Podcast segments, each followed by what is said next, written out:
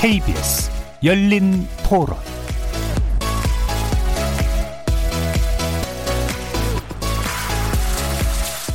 안녕하십니까. KBS 열린 토론 정준희입니다.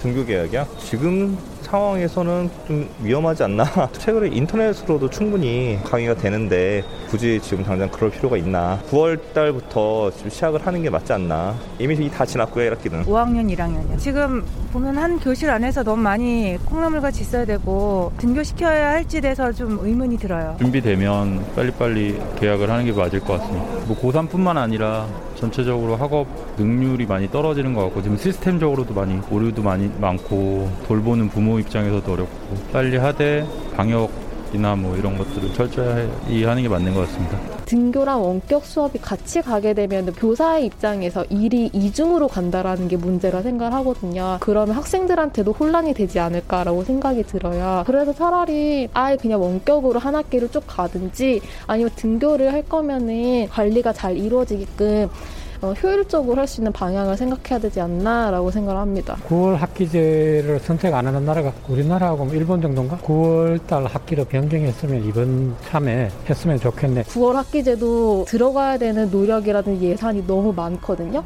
막 몇 년간에 걸쳐서 학기를 바꾸기 위해서 준비를 해도 제대로 될까 싶은데 갑작스럽게 이런 사태가 발생해서 바꿔버리자고 했을 때 오히려 우왕좌왕하는 경향이 있지 않을까라고 생각이 들어요.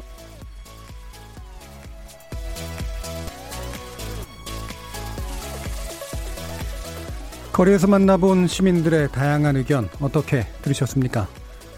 다섯 차례나 연기됐던 등교 개학이 내일 고3을 시작으로 순차적으로 시작됩니다.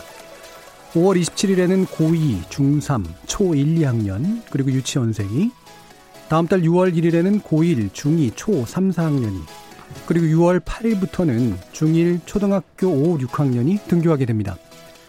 석 달여 만에 아이들이 학교로 돌아가는 건 반길 일이지만 등교 개학 시기를 미뤄달라는 청와대 국민청원에 20만 명 이상이 동의할 정도로 불안과 걱정 또한 여전한 상황입니다. 만약 대학 입시를 앞둔 고3 수험생이 문제라면 다른 학년은 원격 교육을 진행해 달라거나 아예 대입 일정을 조정하는 등 장기적인 방안 마련이 필요하다는 건데요. 그래서 오늘 열린 토론에서는 하루 앞으로 다가온 등교 개학을 앞두고 학교 현장 얼마나 잘 준비가 돼 있는지 온라인 수업 확대라든가 9월 학기제 같은 교육 이슈는 또 어떻게 봐야 될 것인지 집중 논의해보는 시간 마련했습니다. KBS 열린 토론은 여러분들이 주인공입니다. 문자로 참여하실 분은 9730 누르시고 의견 남겨주십시오. 단문은 50원, 장문은 100원의 정보 이용료가 붙습니다. KBS 모바일 콩, 트위터 계정 KBS 오픈, 그리고 유튜브를 통해서도 무료로 참여하실 수 있습니다. 날카로운 의견과 뜨거운 참여 기다리겠습니다. KBS 열린 토론 지금부터 출발하겠습니다. 살아 있습니다. 토론이 살아 있습니다. 살아있는 토론, KBS 열린 토론. 토론은 라디오가 진짜입니다. 진짜 토론, KBS 열린 토론.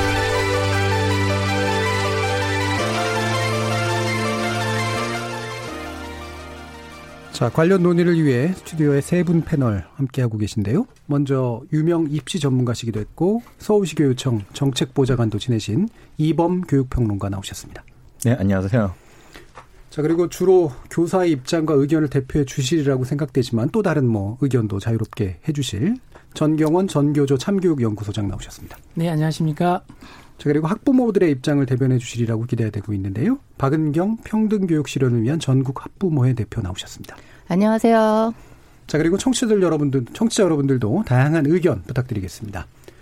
어, 먼저 드디어 이제 등교 계약. 이 말도 참 이제 웃깁니다. 이제 계약에 이제 등교 계약이라는 말까지 구체적으로 붙고 있는데, 뭐 코로나19 사태가 장기화되면서 이렇게 여러 가지로, 그러니까 일상의 모습들이 달라지고 있는 거고, 분명히 또 이게 되게 중요한 시험대가 될 만한 상황이기도 한데요.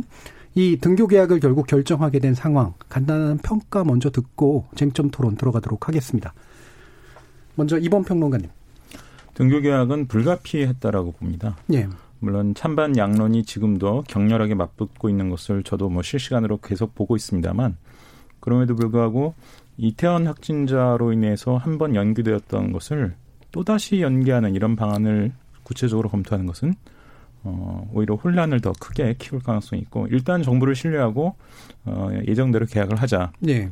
어, 그러나 이제 우리가 추가해야 될 어, 보완점들이 여러 가지 있기 때문에 그런 것들을 이제 빨리 토론하고 어, 보완해 나가는 것을 중심적인 과제로 삼아야 되겠다 이렇게 생각합니다. 예.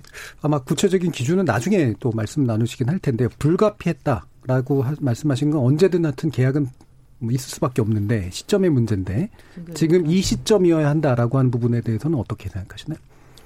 물론 공교롭게 일일 확진자 수가 한 자릿수로 낮아졌다가 예. 어, 등교 계약을 이제 어, 결정하고 나서 다시 늘어나는 상황이기 때문에 어, 학부모들이 많이 불안해하시는 것은 뭐 당연한 상황이고요. 저도 학부모로서 또 예. 걱정되는 면이 분명히 있습니다. 그럼에도 불구하고 이를테면 등교 계약 그래서 예를 들어서 보름을 늦춘다, 한 달을 늦춘다 한들 심지어 뭐 9월 학기제 얘기하시면서 이제 9월로 하자 이런 분들도 계신데 그럼 예를 들면 9월이 되면 지금보다 더 나은 상황일 거라는 보장이 있느냐? 예. 그렇지 않다는 거죠. 그렇기 때문에 이 정도 확진자면 어, 전 세계적으로 대한민국만큼 일일 확진자 수가 적은 나라가 거의 없습니다. 뭐 대만 정도만 예. 지금 그렇게 유지하고 있는 상황이고 그러면 어, 등교 계약을 감행하면서 어, 그러면서 이제 학교가 또 다른 이제 확진자를 양산할 수 있는 그런 가능성을 최소화하기 위해서 예. 에, 몇 가지 기술적인 보완책들을 시급히 도입하자 이런 주장을 하고 싶습니다. 예, 알겠습니다. 정경원 소장님. 네. 어, 저는 이제 어떤 중요한 정책적 판단에 앞서서 어, 중요한 것을 우리가 놓치고 있지는 않은가 하는 점을 좀 검토해야 된다고 보는데요. 예. 그게 뭐냐면 우리 사회가 지금 어떤 저는 망각의 늪에 빠지고 있는 거 아닌, 아닌지 예. 하는 우려가 있습니다. 그러니까 뭐냐면 우리는 이미 자본과 경제 논리에 밀려서 학생의 건강과 안전과 생명을 소홀히 했다가 되돌릴 수 없는 상처의 아픈 기억을 가지고 있어요. 예. 그래서 코로나19 사태가 발생하던 초기에 우리 사회가 합의를 통해서 도출했던 두 가지 원칙은 뭐였냐면 하나는 학생의 건강과 안전을 최우선에 두겠다. 예. 두 번째는 어, 감염병 전문가들의 판단을 존중하겠다. 그래서 어, 이런 두 가지 원칙에 대해서 우리가 사회적 합의를 거쳤는데 현재 등교 계약 상황을 돌아볼 때 과연 이 두 가지 원칙이 제대로 지켜지고 있는지 의문을 갖고 있고요.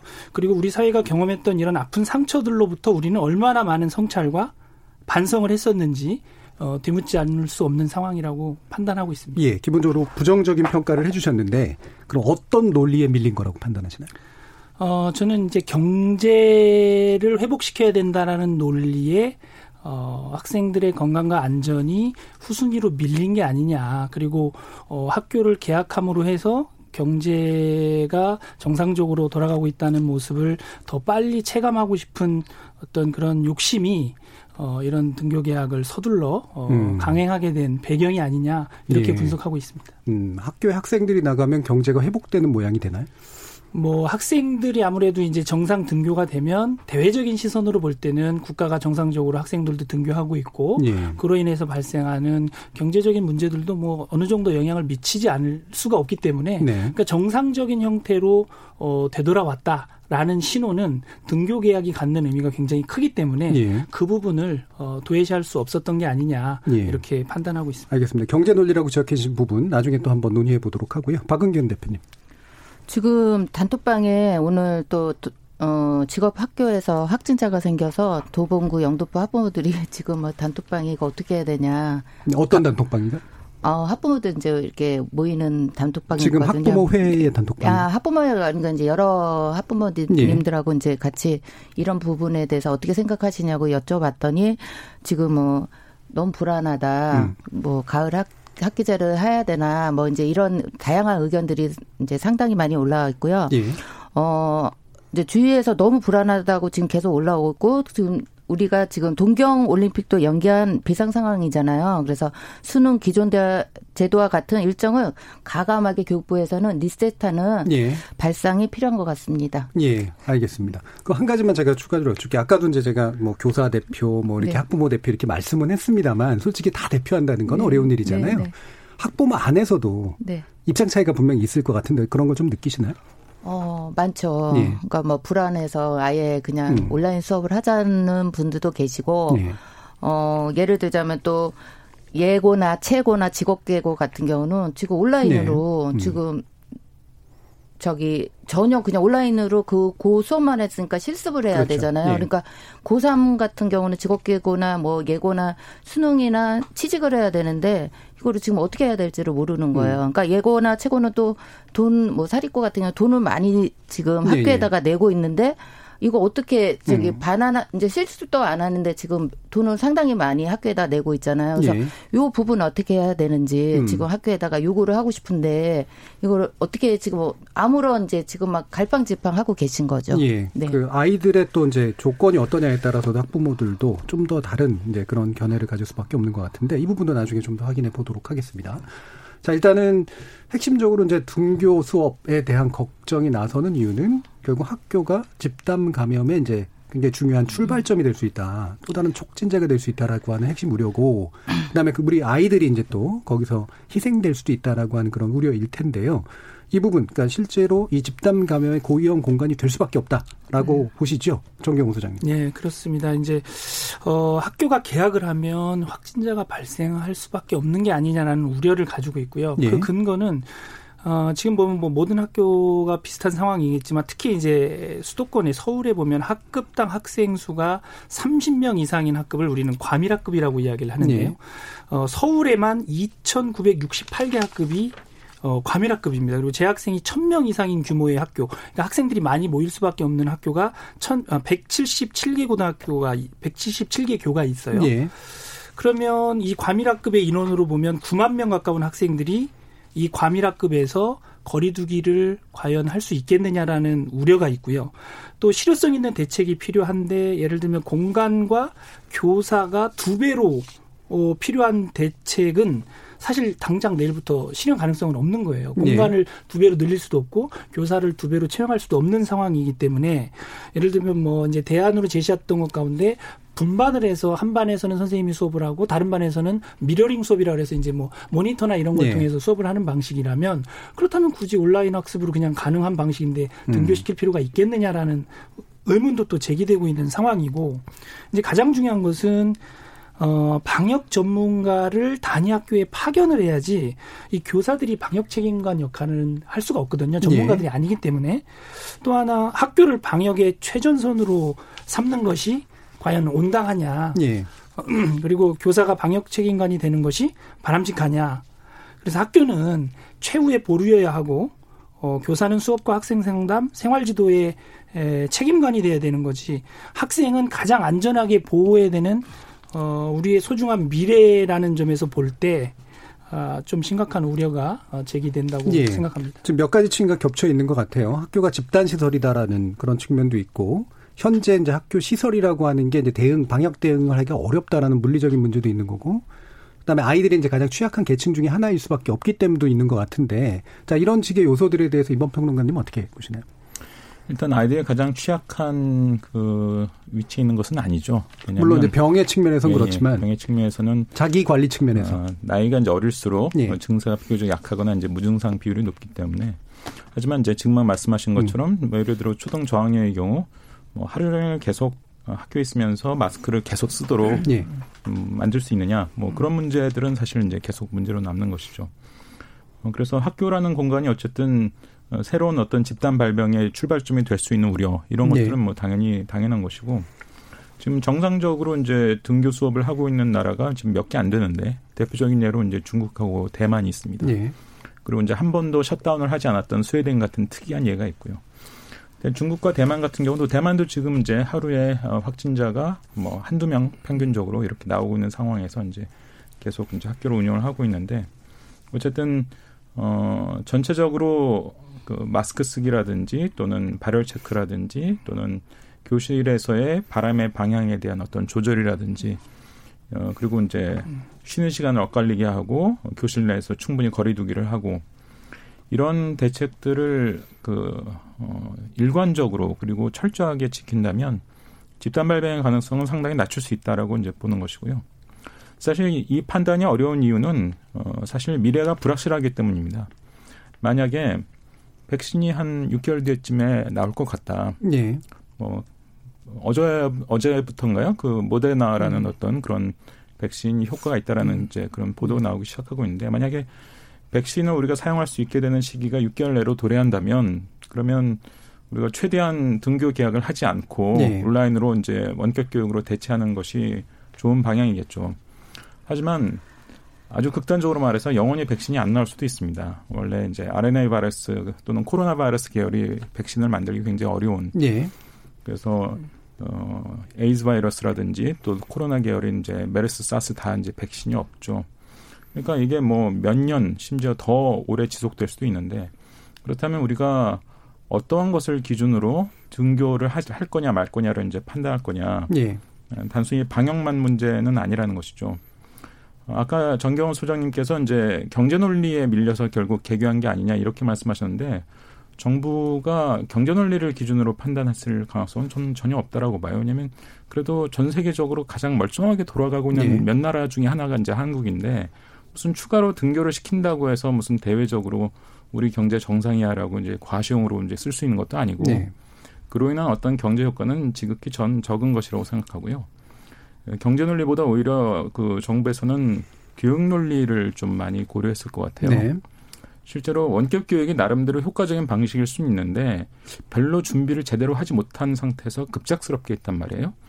특히 우리가 잘 알다시피 원격 교육이라고 하는 것은 학년이 낮을수록 어, 나이가 어릴수록 효과가 떨어집니다. 음. 그럼 이 사태가 장기화되면 특히 초등 1, 2, 3학년 저학년 같은 경우에는 학력 저하 문제 이런 것들이 학습 부진 뭐 이런 네. 문제가 어, 상당히 심각하게 대두될 가능성도 있는 거예요.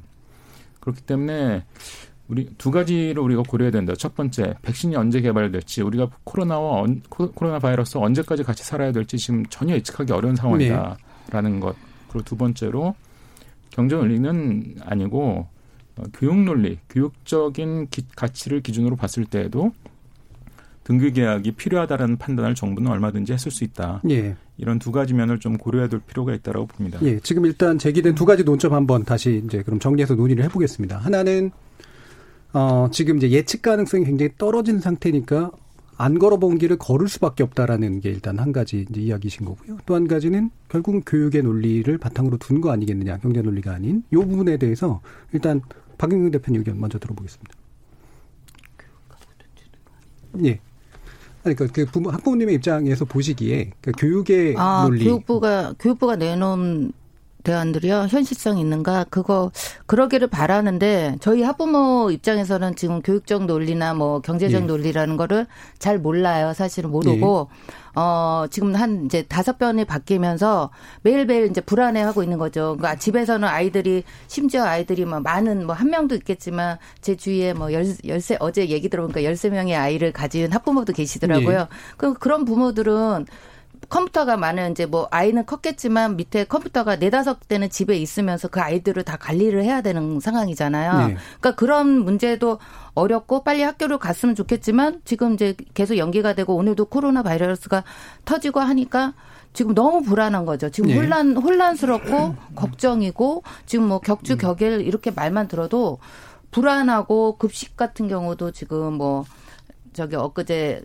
교육청 교육청에서 교육관님이 뭐 가림막을 하신다 그랬는데 그 소득은 뭐 큰 중고등학생은 소득이 되겠지만 그 저학년 아이들은 예. 어떻게 할 것인지 저학년 아이들은 아니면 점심만 점심 전에 보낼 보낼 것인지 그러면 점심도 안 먹고 집에 보내면 이 아이들은 맞벌이 하는 아이들은 이 아이들을 어떻게 집에서 음. 돌볼 것인지 예. 그런 걱정들이 많은 거죠 학부모님들은 예. 음, 결과적으로 예. 보면 네. 교육도 걱정이 되고 네. 어 그다음에 아이들의 이제 어떤 간 건강과 안전도 걱정이 되는데 네네. 둘 중에 굳이 제자면 아이들의 안전에 대한 걱정이 네네네. 제일 커서 네네. 그래서 이런 뭔가 안 해본 거를 하는 것에 대한 그런 네. 두려움을 극복하기는 어렵다. 이제 네, 이렇게 네, 좀 네. 이해가 되거든요. 네, 네.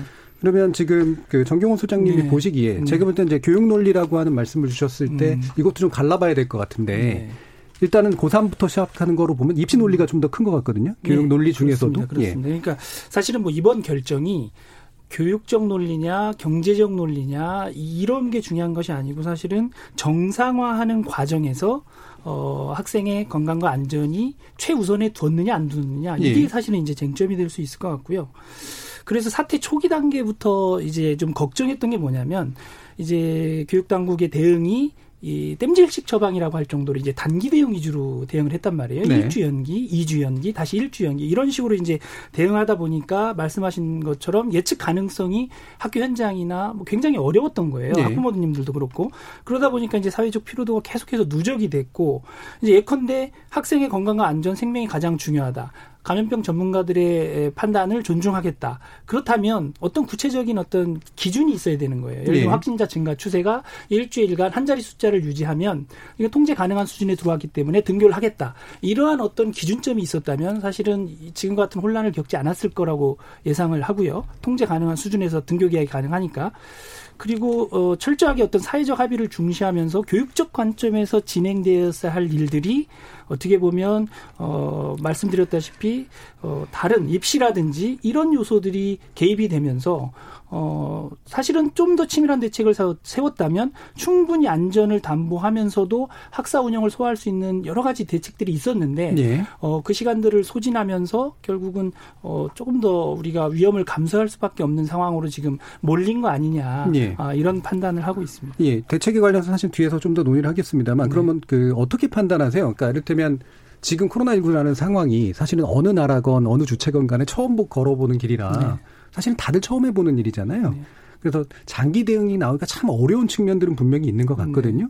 그러면 충분히 장기 대응이 가능했다라고 하는 건 네. 예를 들면 어떤 측면입니까? 그러니까 이- 저는 이렇게 분석을 하고 있습니다. 그러니까 초기에 아 만약에 우리가 이 감염병 전문가들의 판단이 뭐였냐면 이건 예. 여름이나 가을이 지나도 대유행이 더 올 수도 있고 단기간에 끝날 문제가 아니다라는 조언이 있었거든요. 예. 그렇다면 1학기 전체를 온라인 시스템으로 운영하면서 음. 2학기에 어떻게 등교 계약 효율적인 학사 운영을 할 것인가에 대한 고민의 시간이 필요했다. 예. 그렇다면 9월이 돼서 코로나 확산세가 줄어들지 않았어도 예. 안정적인 온라인 교육 플랫폼을 구축하고 또 한 학기 동안 개인별 맞춤형 교육 과정을 운영하기 위한 설계가 필요한 시간이 있거든요. 예. 예를 들면 음.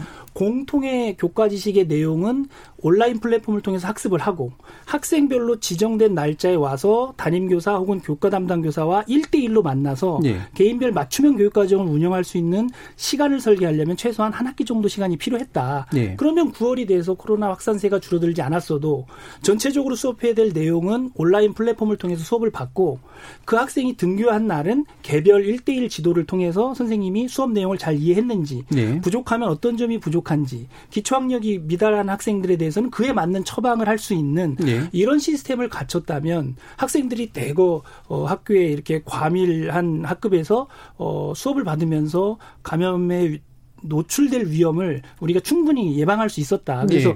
온라인 교육과 오프라인 교육의 장단점을 최대한 활용하면서 학사 운영과 교육 과정을 설계했다면 예. 우리는 이 시간들을 조금 더 유의미하게 음. 보낼 수 있었고 이 학기도 안정적인 시스템으로 갈 수 있었다. 근데 예. 그 시간들을 사실은 좀 이렇게 단기 대응하면서 놓친 지점이 대단히 아쉽다. 예. 이렇게 말씀드립니다. 그러니까 1학기를 온라인 교육으로 선언을 하고 2학기에 또 실제로 온라인 교육을 진행할지 아니면은 등교 계획을 할지는 보완하면서 마련할 수 있었다라는 네. 이제 이야기시잖아요. 네. 통락님 어떻게 보세요? 이거? 뭐 실질적으로 스리슬쩍 이제 9월 학 기제로 가는 그런 이제 모양새를 말씀하신 건데요.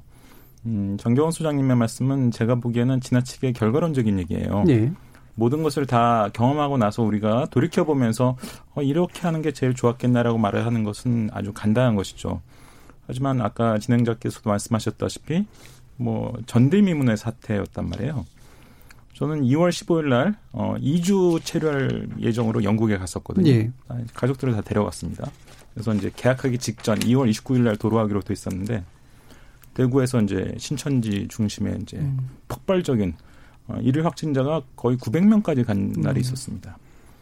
그래서 학교도 이제 휴교를 하고 이제 그렇게 되니까 음. 뭐, 이- 뭐 그냥 이 김에 계속 연구에 좀 있자 하고 이제 체류 기간을 늘렸는데 나중에 되자 완전히 역전이 됐죠. 우리나라 일일 확진자는 수십 명으로 줄고 예. 영국이 폭발적으로 증가했습니다. 그리고 더 이제 급히 귀국을 했는데 이제 더 지나고 나서 보니까 일일 확진자가 이제 한 자릿수까지 줄었어요. 예. 자, 이게 우리가 지나왔으니까 우리가 노력해 보면서 이런 이제 뒷얘기를 할 수 있는 것이지 사실 우리가 처음 휴교를 결정했던 2월 말쯤의 시점으로 돌아갔을 때 한 달 반쯤 뒤에 일일 확진자가 한 자릿수가 될 것이라고 예측할 수 있는 사람이 몇 명이 됐겠습니까? 예. 또 이를테면 2월 초나 중순쯤에 제가 영국으로 출국할 때쯤 그때쯤에 신천지라는 뭐 저런 의- 의회 돌발적인 요인에 의해서 갑자기 확진자가 저렇게 확 늘어날 것이라고 누가 예상을 했겠어요? 아무도 예상할 수 없었던 것입니다. 따라서 정부가 단기 대응에 급급했다라는 그런 식으로 비판하는 것이 어느 정도 정당할 수는 있겠지만 막상 온갖 불확실한 정보들을 다 종합해서 이 정책을 결정해야 되는 정부 입장에서는 어찌 보면 단기 대응을 할 수밖에 없었던 측면이 있다. 예, 그러니까 모든 판단은 사후적 판단이 유리할 수밖에 없는 건 논리적으로 맞는데요. 그럼 지금 판단을 내려서 아직도 이제 5월, 6월이 남았으니까 온라인 아예 1학기는 온라인으로 가자라고 지금 판단을 내릴 수도 있다라고 만약에 주장하면 어떨까요?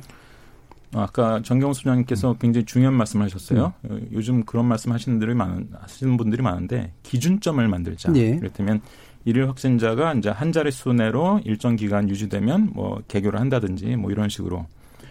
근데 그 기준점 아무도 못 만들어요. 그 사람 우리가 착각하는 게 전문가가 기준점을 만들어 줄 수 있다라고 착각을 합니다. 예. 그렇지 않습니다. 전문가가 해줄 수 있는 것은 확률을 계산해 주는 거예요. 엄밀히 말하면. 이를테면 우리나라 원자력 발전소가 이를테면 이제 50기가 있는데 이게 1년 안에 무슨 큰 사고를 겪을 확률이 0.01%다. 과학이나 공학이 제공할 수 있는 것은 그 최선의 확률을 계산해 줄 수 있는 겁니다. 가장 어, 가장 정밀하게 계산해서 확률을 예. 계산해 줄 수 있는데 그러면 예를 들어 그 0.01%란 확률을 높다라고 봐가지고 원자력 발전 더 하면 안 되겠네 이런 결정을 할지 아니면 어 이거 상당히 낮으니까 그냥 발전해도 되겠네. 라는 굉장히 상반된 결정이 나올 수 있는데 이것은 전문가가 대신해 줄 수 있는 게 아니에요. 예. 마찬가지로 우리가 코로나 바이러스에 대해서 대해서 어떠어떠한 방역 대책을 세우면은 대략 어, 어느 정도의 일일 확진자를 어느 정도의 확률로 만들 수 있다라는 것은 전문가가 얘기해 줄 수 있습니다. 근데 예.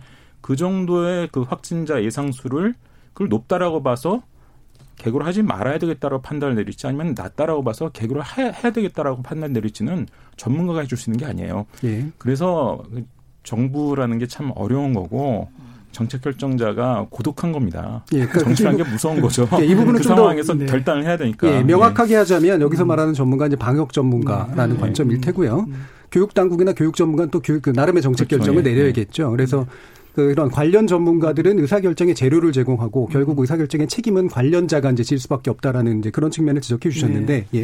네. 소장님. 그러니까 저희는 좀 약간 복귀를 해볼 필요가 있다고 생각해요. 음. 이제 말씀하셨을 때 보면 뭐 결과론적인 결과론적인 이야기이기 때문에 이게 쉽지 않냐 하는데 그게 아니고 올해 초의 상황을 좀 면밀하게 짚어볼 필요가 있어요. 올해 초에 분명히 전문가들의 판단은 장기적으로 갈 것이다라는 조언이 네. 있었단 말이죠. 그러니까 그거에 맞는 사실은 대책을 세웠어야 된다. 그래서 어 9월 학기제뿐만이 아니고 플랜 A, 플랜 B, 플랜 C를 다 가지고 있었어야 된다는 거예요. 네. 예를 들면 플랜 A는 현재 예고된 대로 학사 일정이 좀 늦어졌지만 소화하는 것을 플랜 A라고 네. 한다면 플랜 B는 그러면 1학기에는 온라인 시스템을 유지하되 2학기에 등교 개학 시점을 다시 고민하고 그때도 역시 안 된다면 지금의 시스템을 어떻게 순차적으로 순연하면서라도 할 건지 네. 아니면 플랜 C는 그렇다면 2학기 시점에도 정 어렵다면 어올 1월 시점에 그럼 9월 학기제를 도입한다면 어떤 준비들이 필요한가에 네. 대한 체계적인 준비 또 플랜 D에 대해서도 한번 준비하고 다양한 시나리오별로 어, 교육 당국에서 가지고 있다가 상황에 맞춰서 즉각 대응할 수 있는 전환할 수 있는 로드맵 정도는 네. 제시를 했어야 학교 현장이나 국민들이 좀 더 불안하지 않고 예측 가능한 상황에서 네. 이 등교 계약을 맞이할 수 있었을 텐데 지금은 이제 그 부분이 결여되고 어 1주 내지 2주 계속 계약을 연장하면서 장 기적으로 이런 상황이 발생하면 어떻게 정부 당국은 대응하겠다. 네. 음. 학교 계약은 이런 식으로 가겠다라는 기준점이 없었기 때문에 예. 우리가 지금 혼란을 겪고 있는 거고 예. 당장 이제 내일 계약하는 우리 고3 학생들을 지금 바로 앞에 두고서 어 좀 어려운 상황을 맞이한 건데 예, 그건 거기까지 네. 그럼 듣겠습니다. 왜냐하면 네. 구체적인 대안 가지고 그런 판단을 한번 해보시죠. 예를 들면 지금 격주제나 음. 격일제 등교, 그다음에 시차 배식이라든가 간편식 뭐 이런 식으로 되도록이면 아이들이 이제 한꺼번에 많이 섞여가지고 집단 감염되지 않을 수 있는 상황을 만드는 어떤 대안들이 좀 나와 있는 상태잖아요. 어, 지금 박윤경 대표님이 보시기 이런 식의 것들은 대안이 좀 그래도 그나마 될 거라고 보시나요? 그렇지 않으시나요? 어, 그러길 바래요. 예. 그리고 그러나 마찬가지로 저희는 학부모로서는 불안하고 혼란도 예상되고 걱정이에요. 그리고 예. 격주, 격일 말만 들어도 불안하잖아요. 그래서 어 저희는 아무튼 아까 이제 두 분 선생님들이 예. 전문가시니까 말씀하셨다시피 저희는 정부만 믿고 교육법만 믿고 교육청만 믿고 지금 기다리고 있단 말이에요. 네. 언제 학교 갈지. 예. 그래서 요런 부분들이 교육부나 교육청이 명확하지 않는 거, 예. 명확하게 지금 매뉴얼을 내려주지 않기 때문에 어, 지금 어떻게 해야 될지를 몰라요. 그리고 음. 지금 정부에서 재난기금도 준다지만 먹고 살아야 되잖아요. 우리 예, 같은 경우는 그렇죠. 정말 먹고 살아야 되는데 예. 아이 돌보니라고 지금 음, 많은 걸 무작정 데리고 있을 수만 없고. 네네, 네. 많은 걸 놓치고 있고 아무튼 어 저희 학부모 입장에서는 이제 뭐 뭐 다 말씀해도 불안하다. 예. 무엇을 들어도 지금 불안하고 좀 제대로 된 명확한 매뉴얼이 좀 빨리 시급히 내려왔으면 음, 좋겠다라는 어떤 식으로든 의견이요. 명확한 의사 결정, 음, 네네. 그다음에 대안에 대한 좀 더 친절한 설명, 네네네네. 안심을 유도하는 네네. 이런 것들이 필요하다는 이제 네. 당사자의 입장이신데 이번 선생님은 어떻게 보세요? 이런 어, 대안들이 이제 효과가 저기 지금 있을 이미 건지. 정부가 내놓고 있는 대안은 어, 정상적으로 등교 활동을 하고 있는 중국하고 대만의 사례를 예. 적극적으로 검토한 것 같아요. 그래서 아, 중국하고 대만에서 지금 어, 학교에서 집단 발병한 사례는 거의 없습니다. 예. 싱가폴이 비교적 조기에 계약을 했다가 유치원에서 이제 집단 발병하면서 뭐 다시 이제 휴교로 들어갔는데 예. 중국하고 대만에서는 이제 그런 사례는 발생하지 않았어요. 예. 어, 물론 이제 중국은 정보의 정보가 비교적 투명성. 좀 예. 어, 통제되어 있는 편이니까 음. 우리가 확신할 수는 없습니다만 적어도 대만은 그랬습니다. 예. 그러니까 적어도 그 정도의 사례를 참고해 본다면 우리가 완벽하게 보장할 수는 없다 할지라도 어느 정도 신뢰할 수 있을 정도의 대책은 음. 현장 상황에 따라서 유연하게 대처하면서 만들 수 있지 않겠느냐 이런 기대를 음. 가져보고요. 어, 또 그런 대책에 조금 빠져 있어서 제가 좀 미진하다고 생각하는 부분이 있는데 어, 두 가지 대책을 좀 시급하게 추가할 필요가 있을 것 같아요. 하나는 학교의 교실이나 복도나 화장실 등에 CCTV를 좀 빨리 설치해야 될 것 같습니다. 예. 요즘은 이게 빨리 설치가 되나요? 와이파이식으로 네. 아주 금방 설치할 수 있거든요. 네. 요즘. 그러면 어, 평소에 이제 실시간 감시용으로 쓰자는 얘기가 아니고요. 만약에 음. 확진자가 발생하면 그 주변에 특히 아이가 혹시 마스크를 벗고 있을 때 누가 접촉했는지를 제일 빠르, 빨리 할 수 있는 방법이거든요. 그러니까 이거는 꼭 필요하다고 보고요. 어, 또 하나는 뭐냐면 어, 교실의 공조 장치. 예. 사실 제일 걱정되는 것 중에 하나가 이제 에어컨입니다. 에어컨 바람에 의해서 일정 방향으로 네. 이제 기류가 흐를 때 그러면 이제 내가 이제 내놓는 비말이 옆에 아이에 전달될 가능성이 그만큼 예. 커지거든요. 그럼 결국 그 전문가들의 이야기를 종합해 보면 제일 좋은 공조 시스템은 어, 기류가 천장을 향해서 올라가는 이런 예. 기류라 그래요. 근데 우리나라 이제 대부분의 어, 냉방은 심지어 난방도 부분적으로는 위에서 아래로 내려오는 예. 그런 방향으로 돼 있죠. 이거는 좀 전 사회적인 인프라 투자를 대대적으로 좀 해서 어, 저는 뭐 지금부터 서두르면 6개월 내로 예. 전 학교에 공사를 할 수 있다라고 보거든요. 벽을 다 뜯, 뜯고 해야 되는 공사가 아니라 예. 새로 공조를 이제 설치하는 그런 작업이기 때문에 어, 부분적으로 보완하는 형태로 가능하다고 보고요. 음. 그런 두 가지 정도의 대, 대안을 좀 추가로 제기하고 싶고 예. 학교에서 어딘가 발병하는 사례가 나올 겁니다. 어, 뚫린다라는 표현을 이제 요즘 많이 쓰는데요. 예, 그거는, 뚫리는 사례가 예, 나오긴 나올 거예요. 뚫리는 표현은 언론에서는 안 쓰는 게 좋습니다. 보, 보도 준칙상. 예. 예. 하도 이제 예. 주변에서 많이 사용하시길래 예. 예, 저도 얼핏 그런 표현을 썼는데요. 그러니까 학교에서 확진자가 발생하거나 또는 그 옆에 아이가 전염되는 사태가 분명히 예. 벌어질 수 있어요. 벌어질 수 있겠지만 어, 적어도 아주 대량의 많은 아, 사람, 많은 아이들이 이제 그 집단으로 감염되는 이런 상황은 중국이나 대만 사례를 예, 봤을 예. 때 어느 정도 막아낼 수 있지 않겠느냐라는 기대를 가져봅니다. 예, 적어도 해외 사례를 보면 완전히 처음 걷는 길은 아니기 때문에 좀 어느 정도 신뢰할 수 있다. 그 다음에 CCTV나 공조 장치에 대해서는 좀 시급한 설비 보완이 필요하다. 자, 이거 현장의 관점에서 보시면 네. 정경호 소장님 이게 대, 대안이 된다고 보세요? 네, 뭐 나름의 이제 대안이 되고요. 근데 예. 이제 이 규정을 규칙을 잘 지켜야 되는데 또 한 가지 우리가 주의를 해야 되는 게 뭐냐면 학교 현장에 우리 학생들에게 어떤 규정이나 규칙을 강하게 지시하다 보면 예.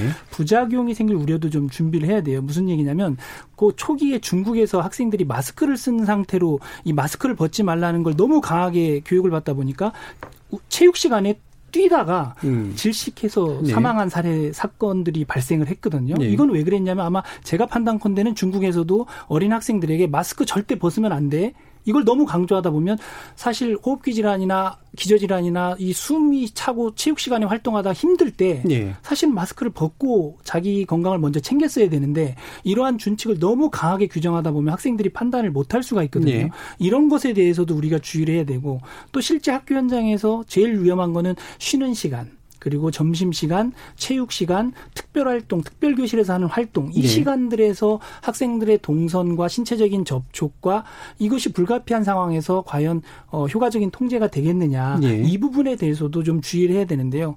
저는 가장 우려되는 게 그런 겁니다. 그러니까 너무 우리가 학생들에게 마스크 차 절대 마스크 벗으면 안 돼 라고 하는 것이 물론 보편적으로 중요한 기준이지만 예. 특수한 상황에서까지 그걸 계속 학생들이 고집하다가 본인이 힘든 상황에서도 그걸 지키면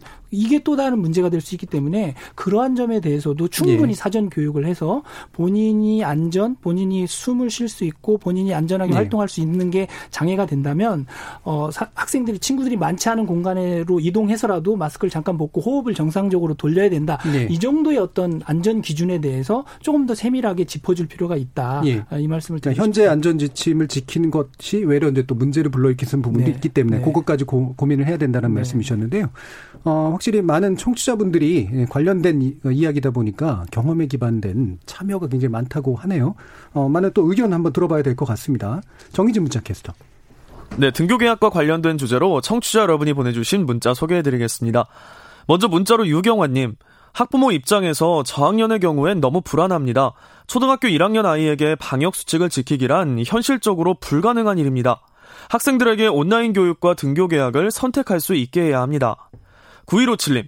현재 발병 수준에서 순차적 계약은 적정한 선택이라고 평가합니다.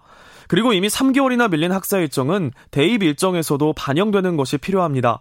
학생 관점에서 보면 당연한 일 아닐까요? 3372님. 중3, 중1, 초5 자녀를 둔 엄마입니다. 정말 산후 우울증 이후 최대의 우울증이 찾아온 것 같습니다. 아이들에게 하는 잔소리도 한계치에 도달했어요. 계약 등교는 필요합니다 해주셨고요. 유튜브로 이승복님.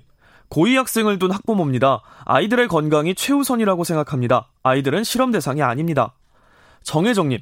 제가 사는 도시는 모두 11명의 확진자가 있습니다. 전염병은 산발적으로 오랫동안 발생할 수밖에 없을 텐데 언제 종식될지도 모르는데 계속 등교를 안 한다면 맞벌이 부부의 아이들은 누가 돌봐주나요? 전 두 아이의 엄마입니다. 지역별로 등교 계약을 원하는 학부모도 많습니다. 이미 학원은 다 다니면서 등교 계약을 미룰 필요는 없다고 봅니다. 2138님, 등교 계약은 참 어려운 문제 같습니다. 그래도 지금처럼 코로나19 확산이 주춤하고 있기에 조금 유연하게 대응할 필요가 있다고 봅니다. 등교 계약은 필요합니다. 그 전제는 코로나19 예방 지침을 철저하게 준수하면 되지 않을까요? 문자로 김정은님, 이미 등교 계약을 미룰 만큼 미뤘다고 봅니다. 등교 계약을 시작해서 문제가 생기면 그때 가서 조정하면 되지 않을까요? 해보지도 않고 무조건 안 된다고 할 필요는 없다고 봅니다. 문자로 김수영님, 9월 학기제 도입에 적극 찬성합니다. 다른 선진국들이 이미 시행하고 있는 만큼 우리 교육도 함께 발맞춰 갔으면 좋겠습니다.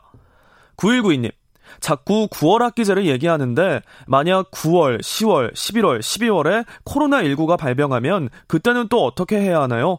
다른 나라들이 9월 학기제를 한다고 무조건 따라갈 필요는 없다고 생각합니다. 라고 보내주셨네요. 네, KBS 열린 토론. 이 시간은 영상으로도 생중계되고 있습니다. 유튜브에 들어가셔서 KBS 일라디오 또는 KBS 열린 토론을 검색하시면 지금 바로 토론하는 모습 영상으로 보실 수 있습니다. 지금 방송을 듣고 계신 청취자 모두가 시민 농객입니다. 계속해서 청취자 여러분들의 날카로운 시선과 의견 보내주세요. 지금까지 문자캐스터 정희진이었습니다.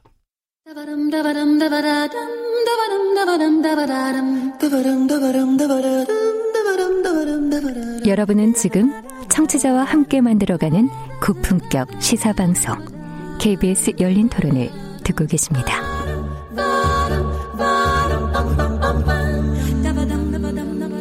KBS 열린 토론 오늘은 하루 앞으로 다가온 등교 계약에 대해 함께 논의해보고 있습니다. 전경원 전교조 참교육연구소장, 박은경 평등교육 실현을 위한 전국 학부모회 대표, 그리고 이범 교육평론가와 함께하고 계십니다. 여러 가지 의견 또는 질문 있으시면 언제든 보내주십시오. 여러분이 열린 토론의 주인공입니다.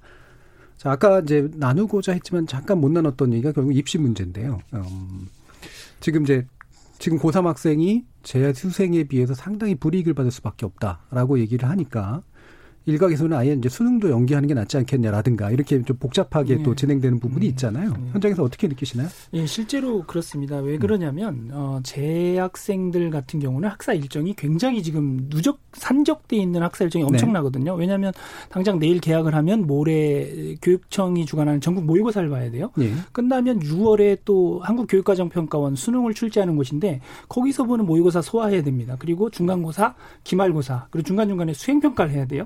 예. 그 다음에 이제 수시 접수를 위한 상담도 해야 되고요. 원서 접수해야 되고, 생기부 마감 처리해야 되고, 이런 일정들이 지금 남아있기 때문에, 과연 고3 학생들이 어, 이 일정들을 소화하기가 수월하겠는가 할때 예. 굉장히 지금 버거운 상황이고, 음. 그에 비해서 이제 졸업생들 같은 경우는 어, 수시 준비는 작년에 이미 끝난 거죠. 생활기록부 네. 다 정리가 돼 있고 이제 정시 준비만 하면 되는 상황에서 과연 이게 이제 입시의 어떤 공정성이나 형평성 차원에서 어, 재학생들이 과연 부담이 없겠느냐라는 네. 관점을 보면 상당한 심리적 압박을 느끼고 있을 거고 그래서 아마 이제 장관도 최근에 이제 그 인터뷰에서 보니까 어, 재학생들이 불이익을 받지 않도록 검토하겠다 이런 네. 말씀을 하신 것으로 음. 어, 이해를 하고 있습니다. 예, 지금 뭐 대학도 온라인 강의를 하기 때문에 네.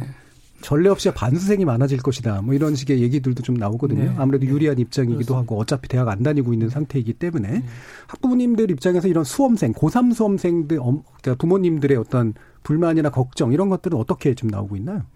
어, 지금 그 우리 학부모님들은 예. 이번 기회에 저기 학 저 이제 2학 2학년 2학기까지만 하고 자격고시를 봐서 네. 대학교 그 저기 그 자격 시험을 보자. 이제 졸업? 자격 시험? 예, 아니야. 예, 예. 시험 이제 대학 자격 자 대, 대학 자격고시를 봐서 예. 그러니까 졸업을 이제 어렵게 하는 거지. 이번에 이번에야말로 대학 입시를 바꿀 기회다. 이런 음. 말들을 상당히 많이 하고 계세요. 예. 그럼 예. 그게 이제 고등학교 졸업 자격하고 네네네. 예. 그다음에 네. 대학에 입시하고가 예, 예, 같이 예. 가는 건가요? 네, 네. 음, 예. 그 자격 시험으로 대학 입시를 대체하자. 예, 예, 예. 수능하고 다른 거네. 예, 예. 예. 수능 수능을 이제 예, 아예 대학 입학을 위한 자격고사 정도 어. 수준으로 아마 네. 예. 맞추면서 그러니까 네. 수능을 이제 어. 졸업 및 이제 이 예. 대학에 들어가는 예, 걸로 예. 같이 쓰자. 뭐 이런 학- 경우까지. 예, 합격 불합격 정도로 음. 해서 아주 쉽게 내서 그러니까 일반 이제 대학교를 다 가, 대학교를 가서 대학교에서는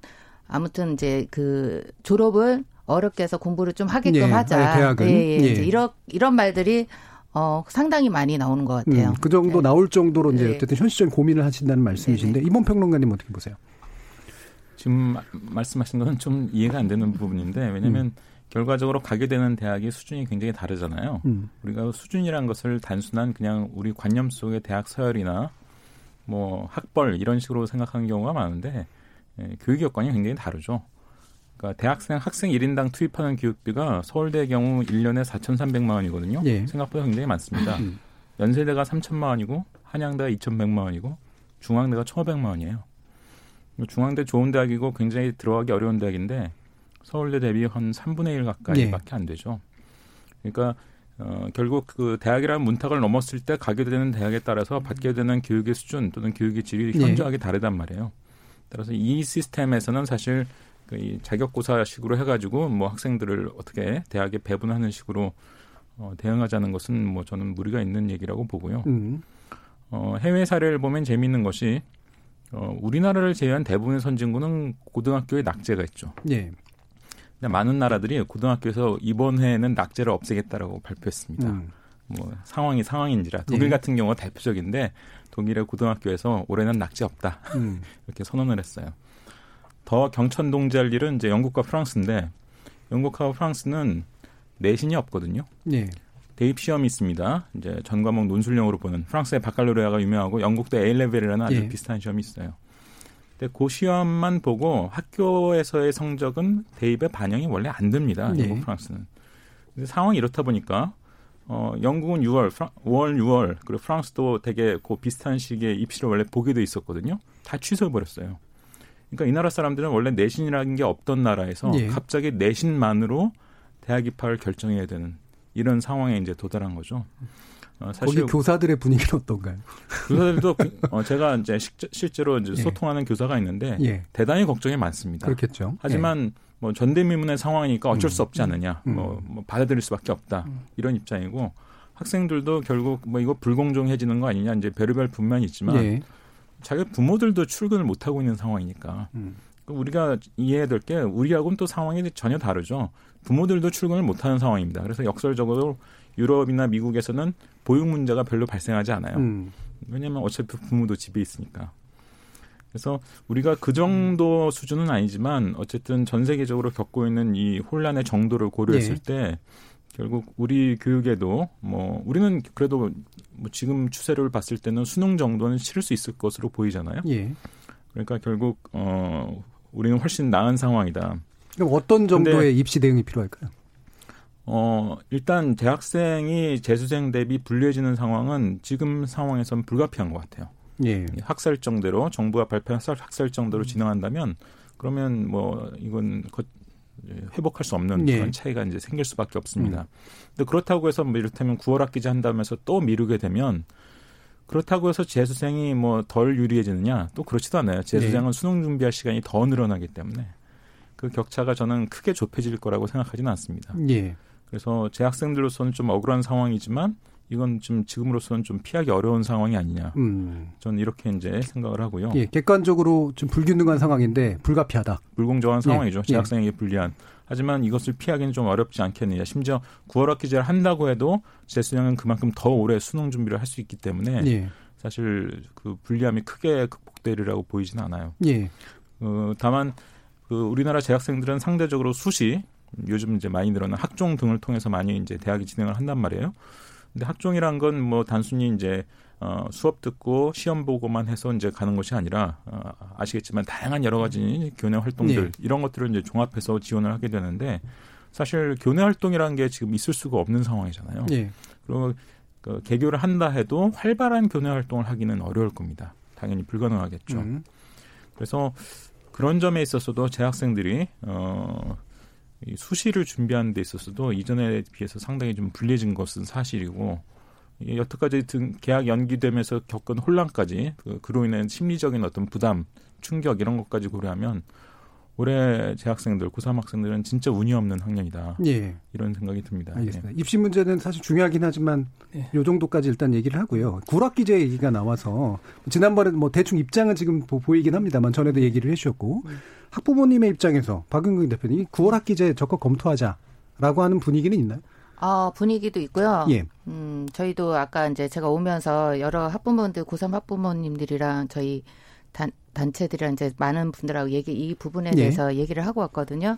근데 결론은 저희, 저희 입장은 9월 학기제 도입은 반대예요. 예. 그러니까 9월 학기제 자체를 반대할지 말지를 생각해 본 적이 없어요, 사실은. 생- 생각해 본 적도 없고, 이렇게 돼, 그러니까 다섯 번까지 오기까지 저희가 계속 기다려만 왔지, 이걸 어떻게, 차후에 어떻게 해야 될지 이런 네. 방법은 생각하지 못했지만, 오늘 또 이제 코로나가 계속 터지고 불안하고 하니까 이 부분에 대해서 계속 고민을 하고 있는데요.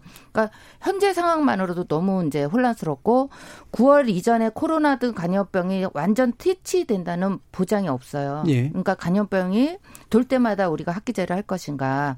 그 학기제를 하면 어, 지금 아까 이제 선생님도 말씀드려 하셨는데 충분한 준비와 계획 속에서 이루어져야 되는데 예컨대 당, 당장의 정부든 대학이든 학부모든 한 학기만큼의 대학금 대학 등록금을 추가할 수 추가로 감당할 수 있는지 예. 지금도 뭐 아까 말씀드렸던 예고나 최고나 뭐 지금 학, 학비 돌려달라는 운동 예. 운동이 조금 이제 보이고 있는데 그걸 또 이제 우리가 또 내야 되고 감당을 해야 되고 또 뭐 직업과 같은 친구들은 취업을 해서 이제 내년에 또 뭐 군대를 가야 되고 뭐 이런 이제 계획들이 많은 많 그러니까 다 가정마다 사연이 다 있더라고요. 음. 그래서 요런 부분들을 다 감안할 때는 과연 이게 9월 학기제가 지금 당장 시행한다고 해서 이게 올바른지 예. 충분한 준비도 아니고 아니면 시범으로 어느 정도 몇 학교 해보고 그거를 해봐야 되는데 당장 뭐 9월에 한다는 거는 예. 무리라고 생각을 합니다. 9월 학기제를 몇 학교로 시범을 하기는 어려울 것 같고요. 예, 제도니까. 네, 예. 네, 네. 근데 어쨌든 학부모님들의 전반적인 입장은 아니겠지만 네, 네. 9월 학기제 자체를 대안으로 고민할 만한 여지나 어떤 여력도 없고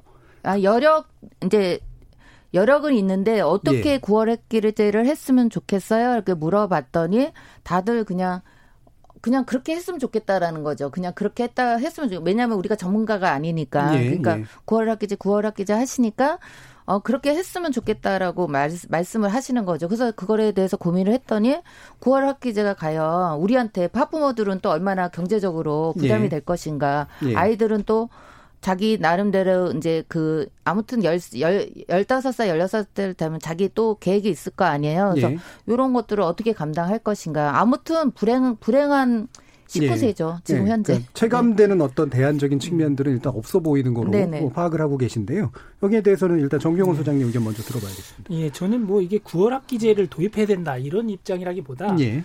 어, 대안 가운데 하나가 9월 학기제일 수 있다. 예. 그리고 현실 플랜 A, B, C 뭐 이런 거예요? 다양한 예. 것 중에 하나일 수 있고 음. 그리고 가장 현실적인 방안은 아까도 이제 말씀드렸다시피 어, 온라인 교육 시스템과 오프라인 교육 시스템을 우리가 어떻게 조화롭게 끌고 예. 갈 것인가에 대한 고민이 필요하다. 음. 그 가운데 하나가 이제 9월 학기제라는 대안이 될 수 있는데 예. 사실 저의 개인적으로는 어 온라인 수업과 또 어, 오프라인 수업을 개인별 맞춤형 교육 과정의 개념으로 예. 그러니까 공통으로 왜 교실에서도 평상시 수업할 때 보면 선생님들이 학생 전체를 대상으로 강의하는 봐. 내용이 음. 있죠.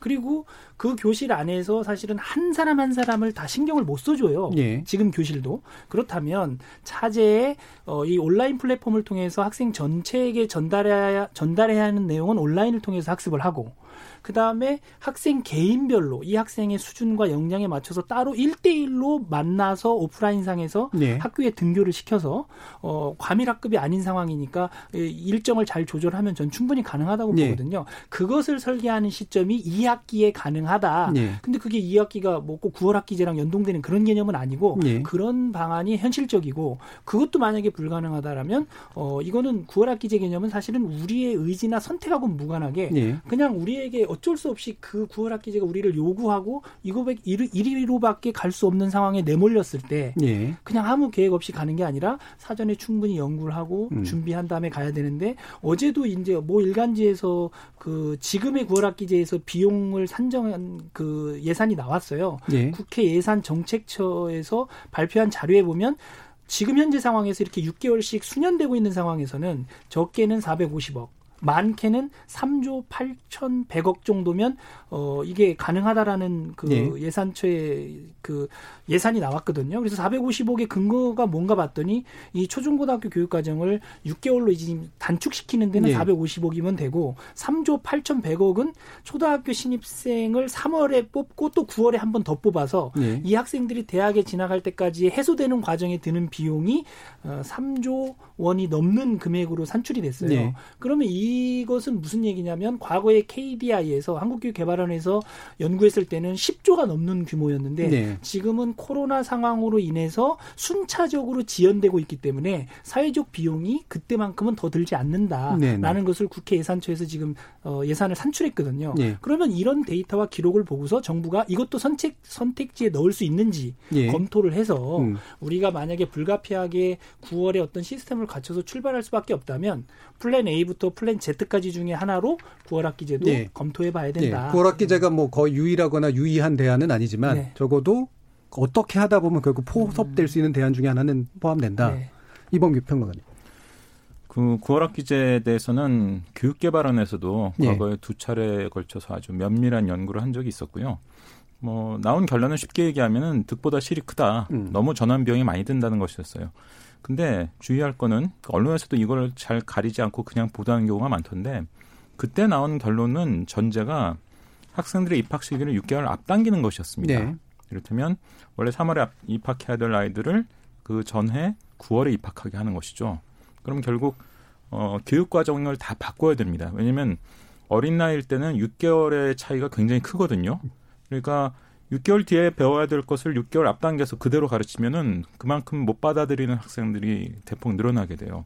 그러니까 결국 교육 과정을 다 바꿔야 되고 네. 뭐 이로 인해서 겪게 되는 사회적 혼란과 전환 비용이 엄청나게 많이 들어서 뭐 심지어 어떤 연구에는 10조 이상 든다. 예. 뭐 제가 보기엔 10조도 사실은 좀 적게 드는 겁니다. 더 많이 들 겁니다. 근데 지금 코로나 사태와 관련해서 얘기되고 있는 9월 학기제는 반대거든요. 입학 시기를 늦추는 거예요. 입학 시기를 늦추는 방향이면 비용이 대폭 줄어듭니다. 예. 그래서 9학기제 뭐 참만 양론이 있지만 만약에 입학 시기를 늦추는 방식으로 9월 학 기제를 도입한다면 예. 그러면 전환 비용 문제는 그렇게 걱정할 수준이 아니게 돼요. 음. 그거는 이제 걱정을 덜게 되는데 문제는 뭐냐?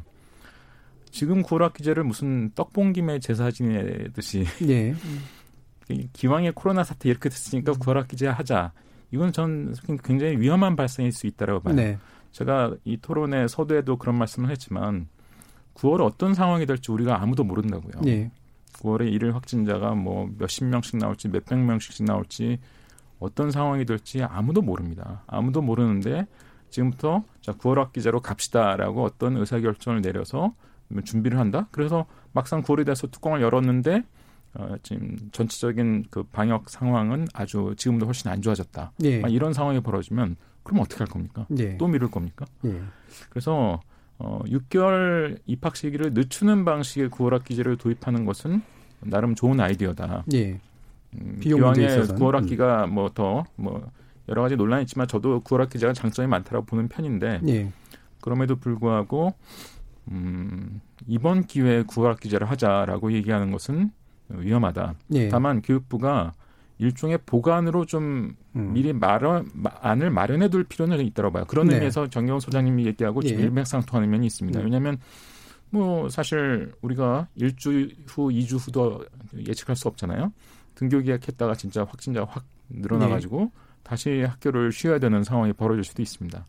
뭐 그런 여러 가지 상황을 우리가 이제 플랜 A, 플랜 B, 플랜 C로 예, 예. 복안으로 가지고 있어야 되는데 그러면 당연히 교육당국 어, 정부 입장에서는 플랜 A, B, C 중에 하나로 음. 최악의 경우 9월 학기제로 간다라는 예. 안을 마련해 마련해 놓고 있을 필요- 필요는 분명히 있어 보인다는 예, 것이죠. 예. 뭐 비용 문제라든가 이런 부분들은 상당히 수년 내 효과로 있기 때문에 괜찮지만 엎어진 김에 쉬었다 간다 뭐 이런 게 아니라 엎친 데 덮친 게 될 수도 있기 때문에 좀 조심해서 접근할 필요는 있다라는 그런 의견이었기 때문에 뭐 크게 이제 대립되는 견해까지는 아닌 것 같습니다.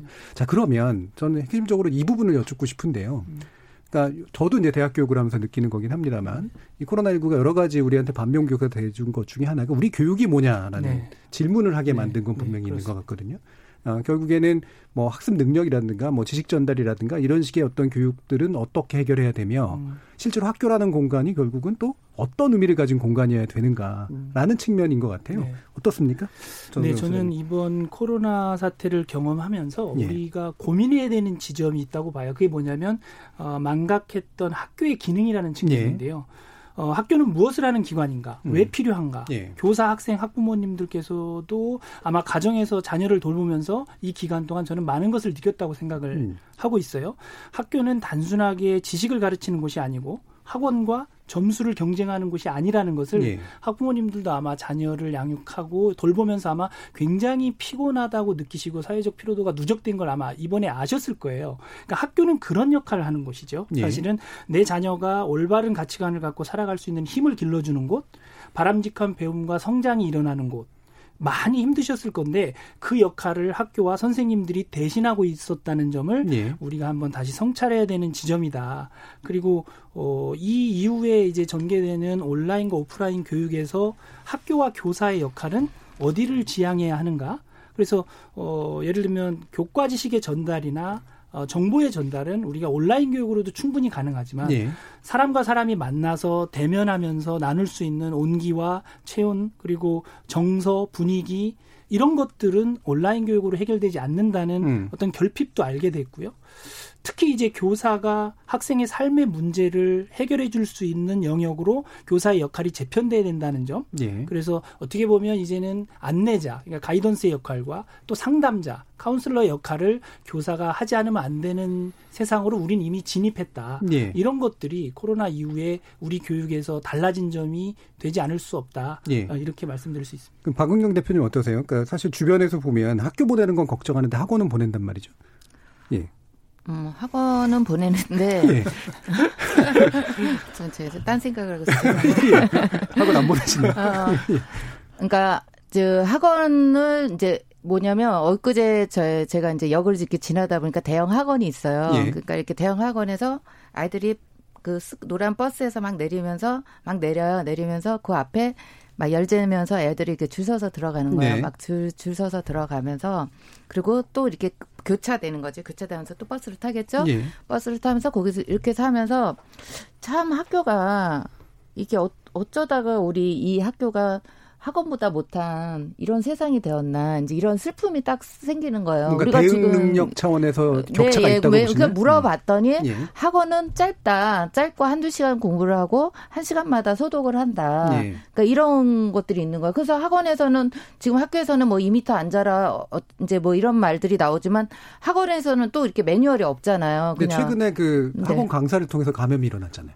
네네. 그러니까 그래서 이런 이제 예. 아이러니한 이런 것들이 어떻게 학교가 이렇게 막 못 믿을 정도로 예, 이걸 예. 어떻게 어떻게 한 거죠? 이 정부가 이게 정부 책임인가? 나 학부모 책임인가? 막 예. 이런 고민도 너무 많이 생긴 거예요. 그래서 예.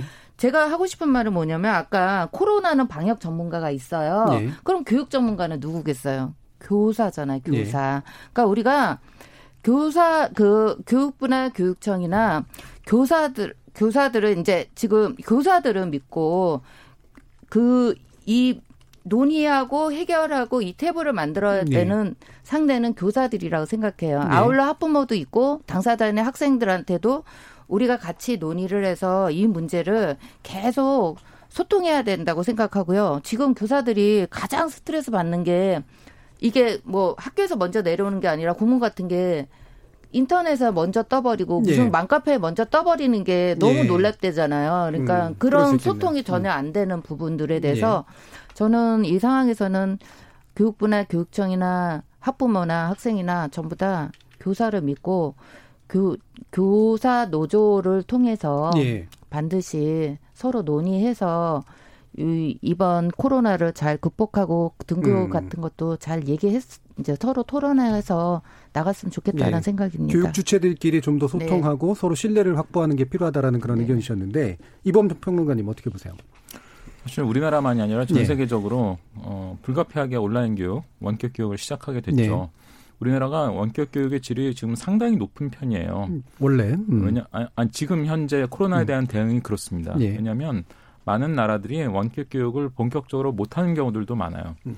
왜냐하면 우리만큼 스마트 기기 보급이 안 돼 있다든지 인터넷 사용 여건이 안 네. 된다든지 뭐 이런 경우도 많기 때문에 어, 제가 직접 본 사례 중에서는 뭐 잠깐 머물렀던 영국의 경우에는 어 록다운 그 셧다운이 이제 되고 나서 어 일부 학교 특히 고등학교를 중심으로는 한 며칠 나나 온라인 교육을 준비해서 바로 시행을 하기도 했어요. 예.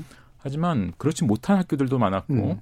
특히 초등학교 같은 경우에는 겨우 교사가 그냥 과제를 좀 어, 이메일 등으로 전달해서 내주고 그걸 이제 수행했는지를 이제 검사하는 정도. 예. 아주 최소한의 피드백만 하면서 이제 교육이라는 명맥만 유지하는 이제 이런 것들이 이제 뒤엉켜 있는 상황이었는데 그래도 우리나라는 뭐 IT 강국이어서 그랬는지 모르겠습니다만 어쨌든 EBS라든지 한국교육학술정보원 예. 등등의 인프라를 활용해서 비교적 어, 균일한 수준의 온라인 교육을 어, 대부분 학생에게 전달하는 데 성공했단 말이에요. 예. 그건 상당히 좀 정부가 대응을 잘한 음. 것 중에 하나라고 저는 보고요. 근데 이제 온라인 교육이 이제 여러 가지 방법이 있을 수 있는데 이제 컨텐츠 준비형이라고 해서 주로 동영상 등에 이제 네. 미리 준비된 컨텐츠를 보여주는 이런 방식이 있고 과제 제시형 그리고 이제 실시간 양방향 소통하면서 화상 회의 하듯이 이제 강의도 하고 활동도 하는 이런 세 가지 방법이 있는데 사실 엄밀히 말해서 콘텐츠 준비형 비중이 너무 높으면 예. 사실 주입식 교육을 그냥 TV 보고 하는 그렇죠. 것과 똑같은 상황이 네. 되어버리는 것이죠. 물론 워낙 준비 기간이 없었기 때문에 촉박하게 준비했기 때문에 그런 비중이 높았다는 것은 뭐 별 수 없는 일이긴 한데 교육부가 실제로 이제 최근에 조사한 게 있어요. 어, 이 원격 교육을 한 교사들에게 조사를 했는데 어, 본인이 실시간 쌍방향 수업을 주로 하고 있거나 또는 다른 방법과 병행해서라도 실시간 쌍방향 수업을 하고 있는 교사의 비율이 몇 퍼센트냐? 이- 이게 20%가 안 됐습니다. 예. 그러니까 좀 이게 노하우가 쌓이고 교사들도 자신감이 붙고 그리고 우리에게 좀 더 이 시간이 주- 이 주어진다면 이 비율을 좀 높일 수 있을 거고 그 높이는 것이 또 교육의 효과 면에서 긍정적일 거예요. 그래서 실제로 그 교육이라는 것이 일방형 주입식으로만 가능한 것이라면 어, 그렇다면 TV나 또는 인터넷 예. 강의만 보면 되, 는 것이겠지만 진짜 학생들의 배움을 교사가 지원해주는 이런 방식이 보편화되려면 좀 쌍방향 이런 소통형 수업이 좀 더 늘어나야 되겠다. 예. 시간을 두고 우리가 좀 해결해야 될 과제가 아닌가 이런 생각이 듭니다. 알겠습니다. 자, 이제 시간이 다 돼가서요. 어, 등교 계약 D-1 최선 해법 무엇인가라는 주제로 나눈 논의를 이제 정리할 때가 된 것 같습니다. 한 1분 정도 되는 시간 안에 바라시는 바, 그러니까 방역이 됐건 아니면 교육이 됐건 어떤 제도가 됐건 간에 재현하실 수 있는 그런 부분이 있다면 간단히 한번 들어보도록 하죠. 먼저 학부모 대표이신 박윤경 대표님 의견부터 듣겠습니다. 어, 이번 기회에 서열에 의한 줄세우기 교육, 입시 제도를 돌봄과 민주 시민 교양 교육을 충실하게 하는 교육, 입시 대조를 바꿔야 예. 된다고 생각하고요. 교고 평준화를 강, 강화해서 대학이 평준화돼야 된다고 저희는 10년, 13년 동안 주고 예. 내쳤기 때문에 이번이 계기라고 생각합니다. 예. 모두가 이해한 평등 교육 꼭 실현했으면 좋겠습니다. 음, 예, 공교육의 정상화, 그 다음에 대학 교육의 평등화라는 문제를 지속적으로 주장해 오신 내용이 바로 오늘 반영이 되고 있는 것 같습니다. 이번 평론가님. 어, 사실 미래를 알 수 있으면 참 좋겠는데 우리가 아무도 아무것도 모르는 상황에서 급작스럽게 이 상황을 맞이했습니다. 예.